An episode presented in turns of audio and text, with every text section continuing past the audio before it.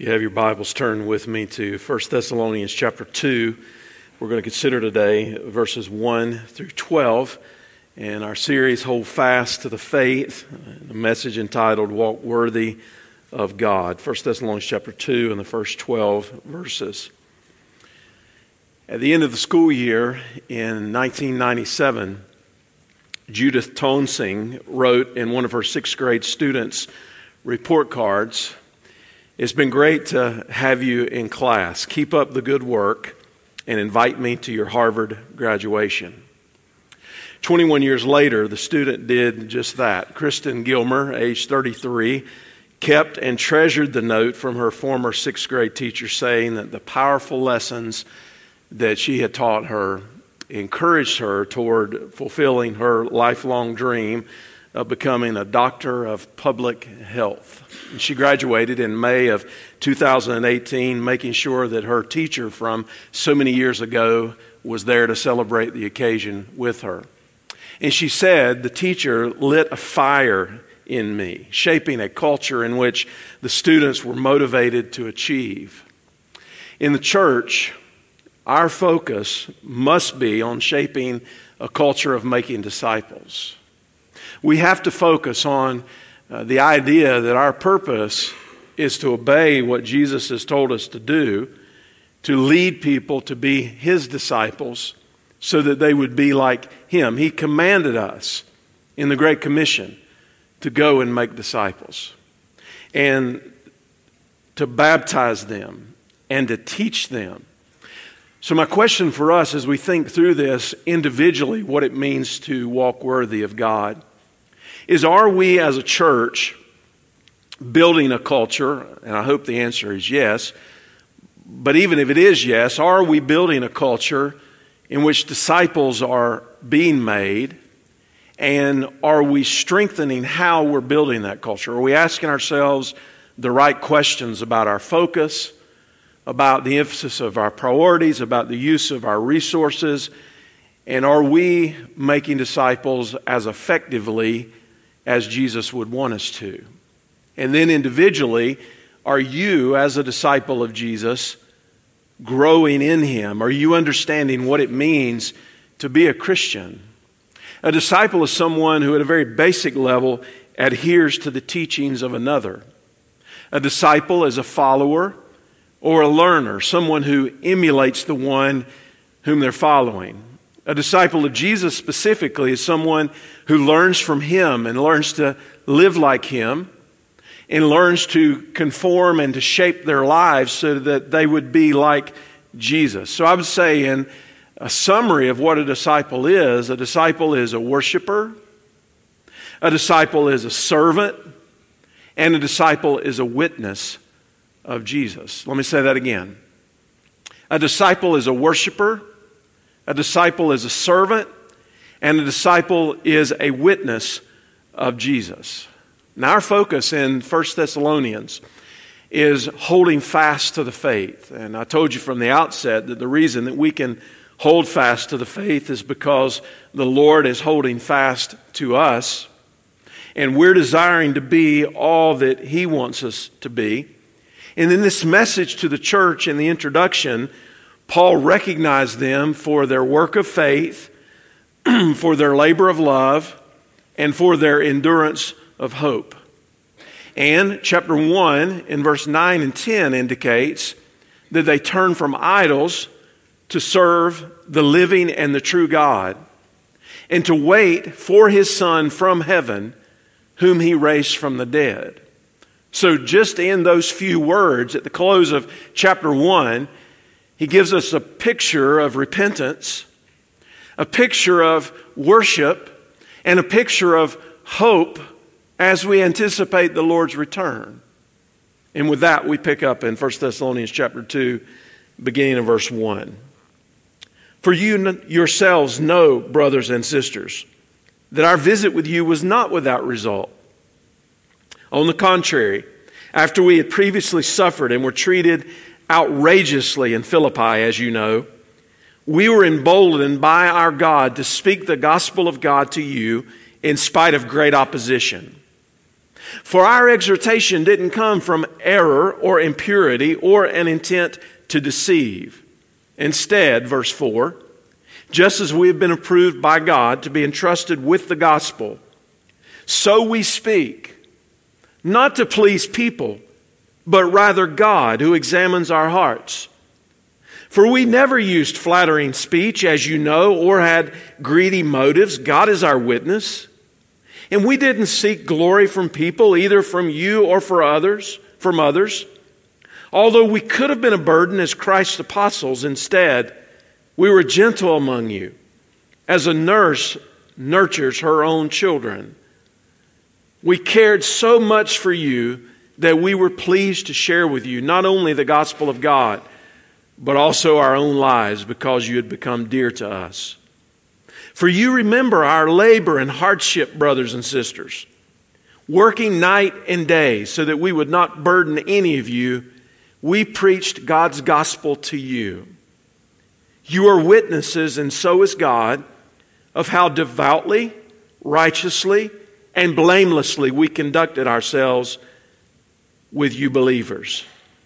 As you know, like a father with his own children, we encouraged, comforted, and implored each of you to live worthy of God who calls you into his own kingdom and glory.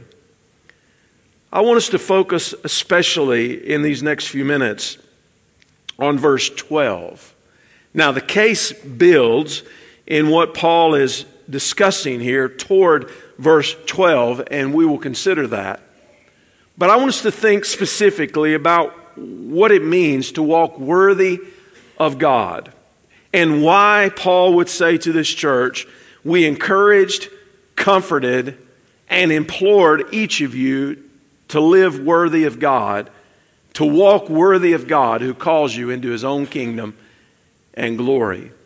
The appeal for the disciples to live lives that were worthy of God is ultimately the highest call for a follower of Jesus. We're motivated by our love for Jesus. So we should ask ourselves the question if we have no desire, no motivation to live life for God, do we even know God? Because these two go hand in hand. Because we've received the grace of God in salvation. And since we've received the grace of God in salvation, then the outcome of that should be that our lives would be worthy of what He has done on our behalf. And we need to understand who we are in Christ. I think the idea of us being in Christ is the foundational thought that helps us understand how we can walk worthy of God. And all the way back in the very first verse of the book, Paul addresses the believers in uh, Thessalonica as people who were in God the Father and in the Lord Jesus Christ. You see, the church is in union with God the Father. We're not just here for a religious exercise. We're, we're not here because we don't have anything better to do. We are here because by faith, we are in God the Father and we are in the Lord Jesus Christ. So the church was challenged to look at their situation in view of their reality. They were dealing with difficult circumstances. But that's not what Paul wanted them to focus on. He wanted them to focus on their identity in Christ. And Paul writes of the importance of being in Christ or being in the Lord in the New Testament some 160 times. This idea of being in Christ is a pervasive idea. It, it's saturated on the pages of Scripture that this is our identity when we are in Him. Colossians 3 and verse 3 says, For you died, and your life is hidden with Christ in God. Union with Christ is central to the doctrine of salvation. It underlies every part of redemption, and it is the foundation for our future hope. Who we are in Him what He's doing in us now, and what He's promised to us for the future. So, how can we experience the reality of walking worthy of God and living lives that are worthy of this calling that God has placed on us? Well, first, to walk worthy of God, you need to build your life on the gospel. You need to build your life on the gospel. Now, Paul told the story of his ministry in Thessalonica. If you recall, he'd only been gone a little while. This was not a long expanse of time from when he had been there preaching the gospel and established a church and God blessing in a, in a significant way to when he now writes back to the church. And Paul had to leave there quickly in the middle of the night because of persecution. And what he shares, in a sense, is a personal testimony. But ultimately, he knew that this was not a personal matter. This is not a message that's only focused on the individual. This is a message that is focused on the church. Furthermore, Paul knew that if his ministry and his testimony was discredited, then it would have a negative impact on the gospel. So he wants to be sure that these believers have confidence in who the missionaries were and why and how they had come to them so that he could undergird the message of the gospel that he was communicating. So he defends himself against his enemies, probably, most likely, the unbelieving Jews who had driven him out of Thessalonica. They tried to discredit Paul uh, so that what he was teaching would not be valued. And he comes to them talking to them about the gospel. The gospel just means good news, but yet it means so much more. There's actually a news outlet online that's called the Good News Network. It's been around for 20 some years, and the Good News Network houses something like 20,000 good news stories from around the globe. When I think about Paul's ministry, he's bringing to them sort of a, a good news ministry. It's the best news of all because it's the news about how we can be right with God.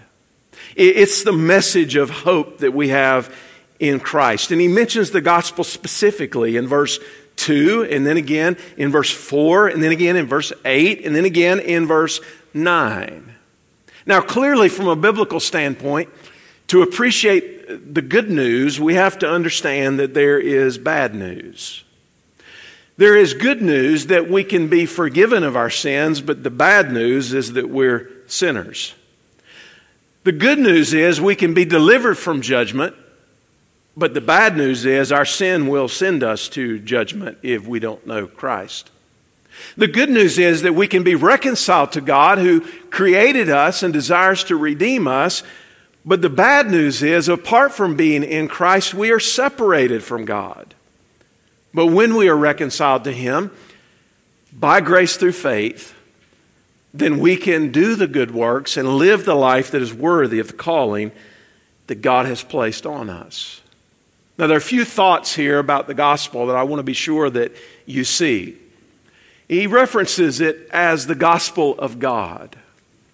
That's an important reference because the gospel comes from God.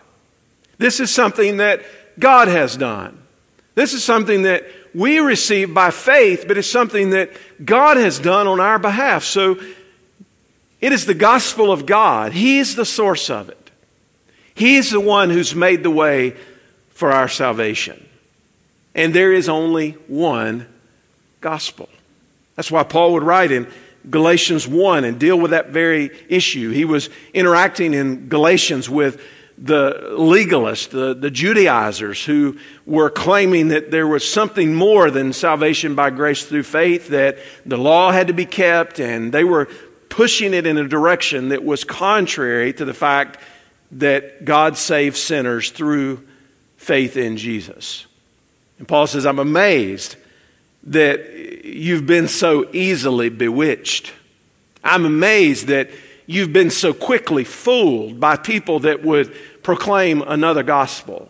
He says in Galatians 1 if anyone comes to you with another gospel, and he's saying as though there were another gospel, if even the angels of heaven were to come to you and proclaim to you a different gospel, then let them be accursed because this is how serious this issue is. To reject the gospel is to reject the living and the true God who gives it. Now, why does the gospel result in so much opposition? You would think that good news would be happily received. You would think that people would welcome the good news. You, you would think that there would be a celebration over the good news, and yet the gospel is a stumbling stone and a rock of offense. Why does it bring so much opposition? And the answer lies in what the gospel confronts. And the gospel confronts people's sin. And in our rebellious nature, we do not like being confronted with the reality of who we are and what we've done. So, to get to the good news, we have to recognize the bad news. And because people oppose God and the gospel, they also oppose messengers of the gospel. And yet, we are called here to walk worthy, to live a life that is worthy and in keeping with who God has called us to be in Christ. The second way that you can experience the reality of walking worthy of God is to walk worthy of God by serving others in the right way. Our lives are not only a profession of faith, our lives are an application of the truth, and our character embodies who we are, so we can't separate it. In other words, what we believe determines who we are, and who we are drives what we do. And it all goes together. It's a symbiotic relationship between these. Now, we can discern what the false charges were against Paul by how he defends himself against them. He doesn't specifically state, These are the charges that were brought against me by the opponents, but yet he speaks of how he came to minister, and by contrast, what he did not come to do. And the first charge that apparently was being leveled at him was that Paul was jailed and was therefore untrustworthy. Because he states here, we were treated outrageously in Philippi, and, and we were emboldened by our God to speak the gospel of God to you in spite of great persecution. You know what happened to them in Philippi? They experienced a public flogging. They were put into chains and into stocks while in the city's inner prison in Philippi. But Paul notes here that even after they had experienced such bad treatment, not because of something they had done, but because of the gospel. They came to Thessalonica and they were rolling when they got to Thessalonica. They were emboldened when they got to Thessalonica. They were as courageous as they had ever been. If anything had happened there at Philippi, it just encouraged them to even go harder in with the gospel with boldness and courage because they knew that it was true. In the phrase, we were emboldened by our God to speak the gospel of God is the idea of the words flowing freely. The words going forth with confidence as they shared the good news about Jesus. Charge number two was that Paul was delusional, had impure motives, and deliberately deceived. Look again what it says in verse 3. Our exhortation didn't come from error or impurity or an intent to deceive. Now, in the first century world, there were then, as there are now, many competing religions, and many were motivated by greed and gain. The city of Thessalonica was particularly prone to these issues. It was located on the Egnatian Way, the famous highway that went from east to west through Macedonia. Thessalonica was an important a melting pot city that had cultures from all over the known world present in that day. Uh, there were a staggering variety of religions and also religious professionals that were there. And in this city, you would find the worship of the gods of the Olympian pantheon, especially Apollo and Athena and Hercules. There were the native Greek mystery religions celebrating Dionysus, which focused on sex and intoxication. There were the Greek intellectual and philosophical traditions that were also represented.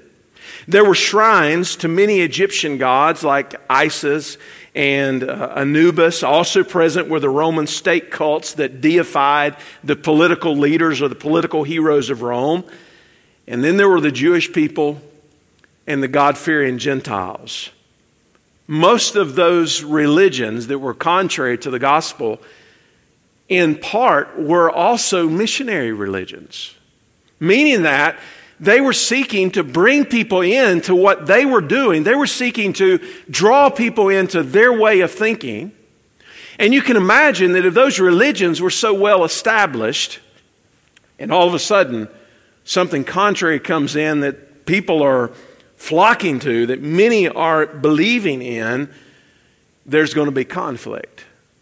And most of the people that served in those religions were opportunists who took everything that they could from their listeners and then they would move on to find it uh, from someone else also. And Paul says, That's not how we came to you. We came to you with the gospel. Charge number three was that Paul sought to please people and not God. But he says in verse 4, we speak not to please men. That's not our purpose at all. We're not trying to please men, but rather God who examines our hearts. What a word for us in the 21st century church that we would not seek to please men, but we would seek to please God who is the one who examines our hearts. Understanding that we're going to be accountable to God. This, this church and the individuals who teach and lead and are responsible for the direction of this church and the content of what's being communicated, we will be accountable to God for what we have spoken. Not that we would want to offend anyone unnecessarily, but it's the truth that engages. It's the truth that shines light into the darkness, and the darkness doesn't like it. And then the conflict comes. Now, I think Paul tried to make the gospel as attractive as possible, but he never changed the focus. He never changed the central message. And his intent, his focus was to please God. He had a very strong accountability, understanding that he was going to stand before the omniscient Lord who knows everything and examines everything in our hearts and our lives. And this is so important when we talk to you in this church about leading you to be a worshiper. This, in part, is what we're talking about. That God knows your heart, He knows your intent, He knows your motivations, He knows what you really believe. And we want you to be right before Him, and we want His Word and His Spirit to inform your mind and your heart and to direct your life. So we speak to please God. Charge number four is that Paul was in it for selfish gain. He wanted personal glory, and he was somewhat of a dictator. He says here, we never used flattering speech, as you know, or had greedy motives. God is our witness, and we didn't seek glory from people, either you or from others. Although we could have been a burden as Christ's apostles in verse 5 and following, instead, we were gentle among you. As a nursing mother nurtures her own children. So Paul comes in there and he's, he's unconcerned about personal glory. He, he couldn't care less about personal glory. He didn't need fancy introductions. He didn't need lavish praise. His satisfaction came from the fact that he was walking with Jesus. His satisfaction was not from people.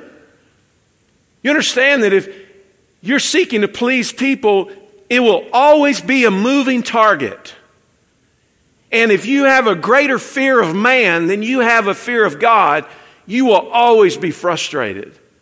And that's particularly so in leadership roles and in the ministry.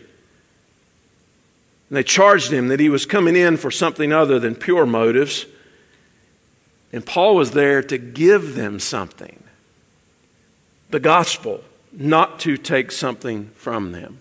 He did not make demands as an apostle. His manner among them was gentle and compassionate and empathetic and loving. And all of that flowed. Why? Because he was connected with Christ. Because he was in Christ.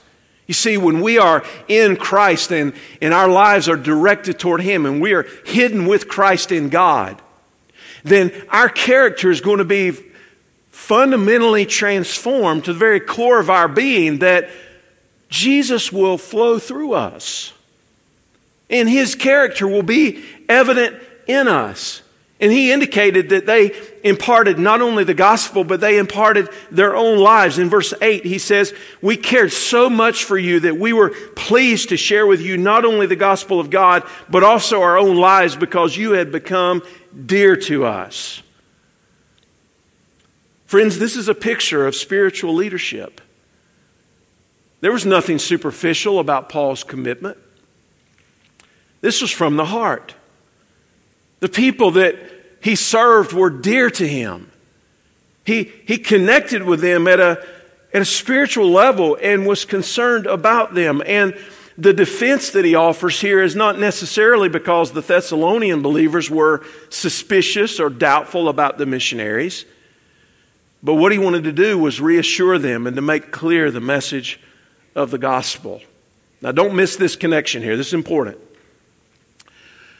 When people see genuine servants of God who are not in it for selfish gain, who are not lording it over them, but are humbly serving them in the name of Christ, and are seeking to reach the world in that same manner of operation, people are going to be more likely to be drawn to Jesus.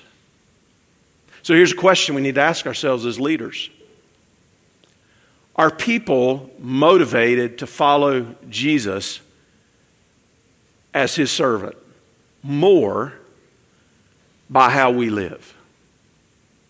Or are people pushed away from Jesus because when they see our lives, they see something that they don't like?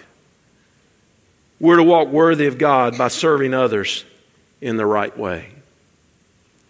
The third way you can experience the reality of walking worthy of God is to walk worthy of God by seeking to please the one who has called you into his own kingdom and glory. I want to come back to this idea in verse 4. We speak not to please men, but rather God. Did you know that your focus in life is critically important? How you see things is incredibly important. And if you're focused on the wrong things, then your life and your work for the Lord is going to follow in that. And we've got to stay focused so that we're not prone to the world, the flesh, and the devil, that we would be rendered ineffective or disqualified in our service for God. There was a man in the early 1900s by the name of Manfred von Richthofen. He was a German fighter pilot that you probably know as the Red Baron.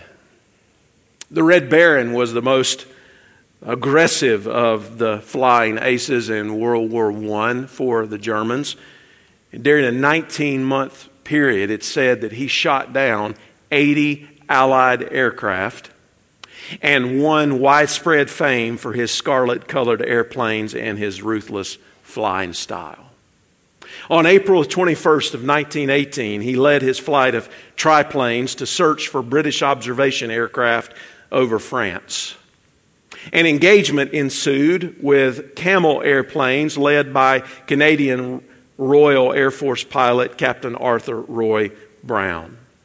Brown's friend, Lieutenant Wilfred May, was a rookie on his first offensive patrol. The inexperienced May had been ordered to keep out of combat, but in his youthful ignorance, he could not resist and he went straight into it. He jammed his guns in the midst of the engagement, and defenseless, he headed away from the battle. The Red Baron spotted the lone plane and chose it for what would be kill number 81. Brown observed the scene below him and dove to help his fellow airman, knowing that May was no match for the Red Baron. But listen to what happened next. It was then, with Brown closing from behind, that the Red Baron, usually a meticulous and disciplined fighter pilot, made a mistake and broke one of his own rules, following May too long, too far, and too low into enemy territory. Two miles behind the Allied lines, as Brown caught up with the Red Baron and fired, the chase passed over the machine gun nest of the, of the field artillery, and the debate continues over who fired the fatal shot that went through the Red Baron's torso, but ultimately it doesn't matter. Whether hit from the air or from the ground, the Red Baron was mortally wounded. He was good. He was probably also overconfident. But he broke one of his own rules. Maybe in his mind, he was just stretching it a little bit, or maybe he was distracted and he lost focus on what he should have been doing. But whatever the case was, he compromised and he lost his focus, which led to his demise. The temptation of number 81 was just too much. And I draw a spiritual application from that. We are to be focused on Christ and on the work that He has called us to do. We battle against the world, the flesh, and the devil, any of which can be spiritually detrimental to us. And our focus in life makes all the difference. Paul had a Godward focus. That, that was his emphasis. His Godward focus was anchored in his heart. And he was careful not to needlessly offend others, but even his actions toward people were for one purpose. And that one purpose was to please God. And when he said that he had been approved by God to be entrusted with the gospel, he was referring to his heart before God. So he spoke candidly and positively about his own heart. He knew that people rightly watched him as he ministered. He, he knew that they had the right to watch him as he served the Lord. Those who lead will be examined to see if their words match their lives. And Paul calls the Thessalonian believers as witnesses. If anyone could have disputed his assertions, it would have been them. He had ministered with them shoulder to shoulder. You can't hide much from people when you're immersed in the work and your relationships are deep and you're known and you're accountable. But then he went further and he called God as his witness. Think about being in a court of law and they bring the witnesses up one by one and there are maybe eyewitnesses or maybe there are expert witnesses and there's a case that's being built against you. But imagine if God Himself is the witness who sees all things perfectly. But He not only sees all things perfectly from the outside, He sees to the very core of our being. And Paul says, God is my witness. He knew above all that He was answerable to God, as are we. We are answerable to God. At one point in his ministry, Paul appeared before the Roman governor Felix, Acts chapter 24 and verse 16. And he said, I also do my best to maintain always a blameless conscience, both before God and men. That means we need to confess our sins and live lives that are prayed up. This is a, a life of close proximity to God. This, this is a life of intimate fellowship and communion with God. So that there's nothing that hinders our fellowship with Him. And he goes on to say here in verse 11 and 12, as you know, like a father with his own children, we encouraged, comforted, and implored each of you to walk worthy of God or to live worthy of God who calls you into His own kingdom and glory. So he expresses the nurturing tenderness of a mother, but he also demonstrated the strength of a father's love to encourage, to comfort, and to urge these people toward godly living. To encourage or to exhort is a heartfelt term. It's not a one time shot in the arm to, to make a person feel better. This is not flattery that Paul is talking about here. it, it is the strong support and trust that imparts courage to other people. And Paul wrote it in the present tense. That's important because he viewed it as, as a continual action. He, he viewed it as an, as an ongoing process of encouraging and exhorting the people. And people need to be encouraged and they need to be infused again and again as a matter of practice to be emboldened to do what they know is right.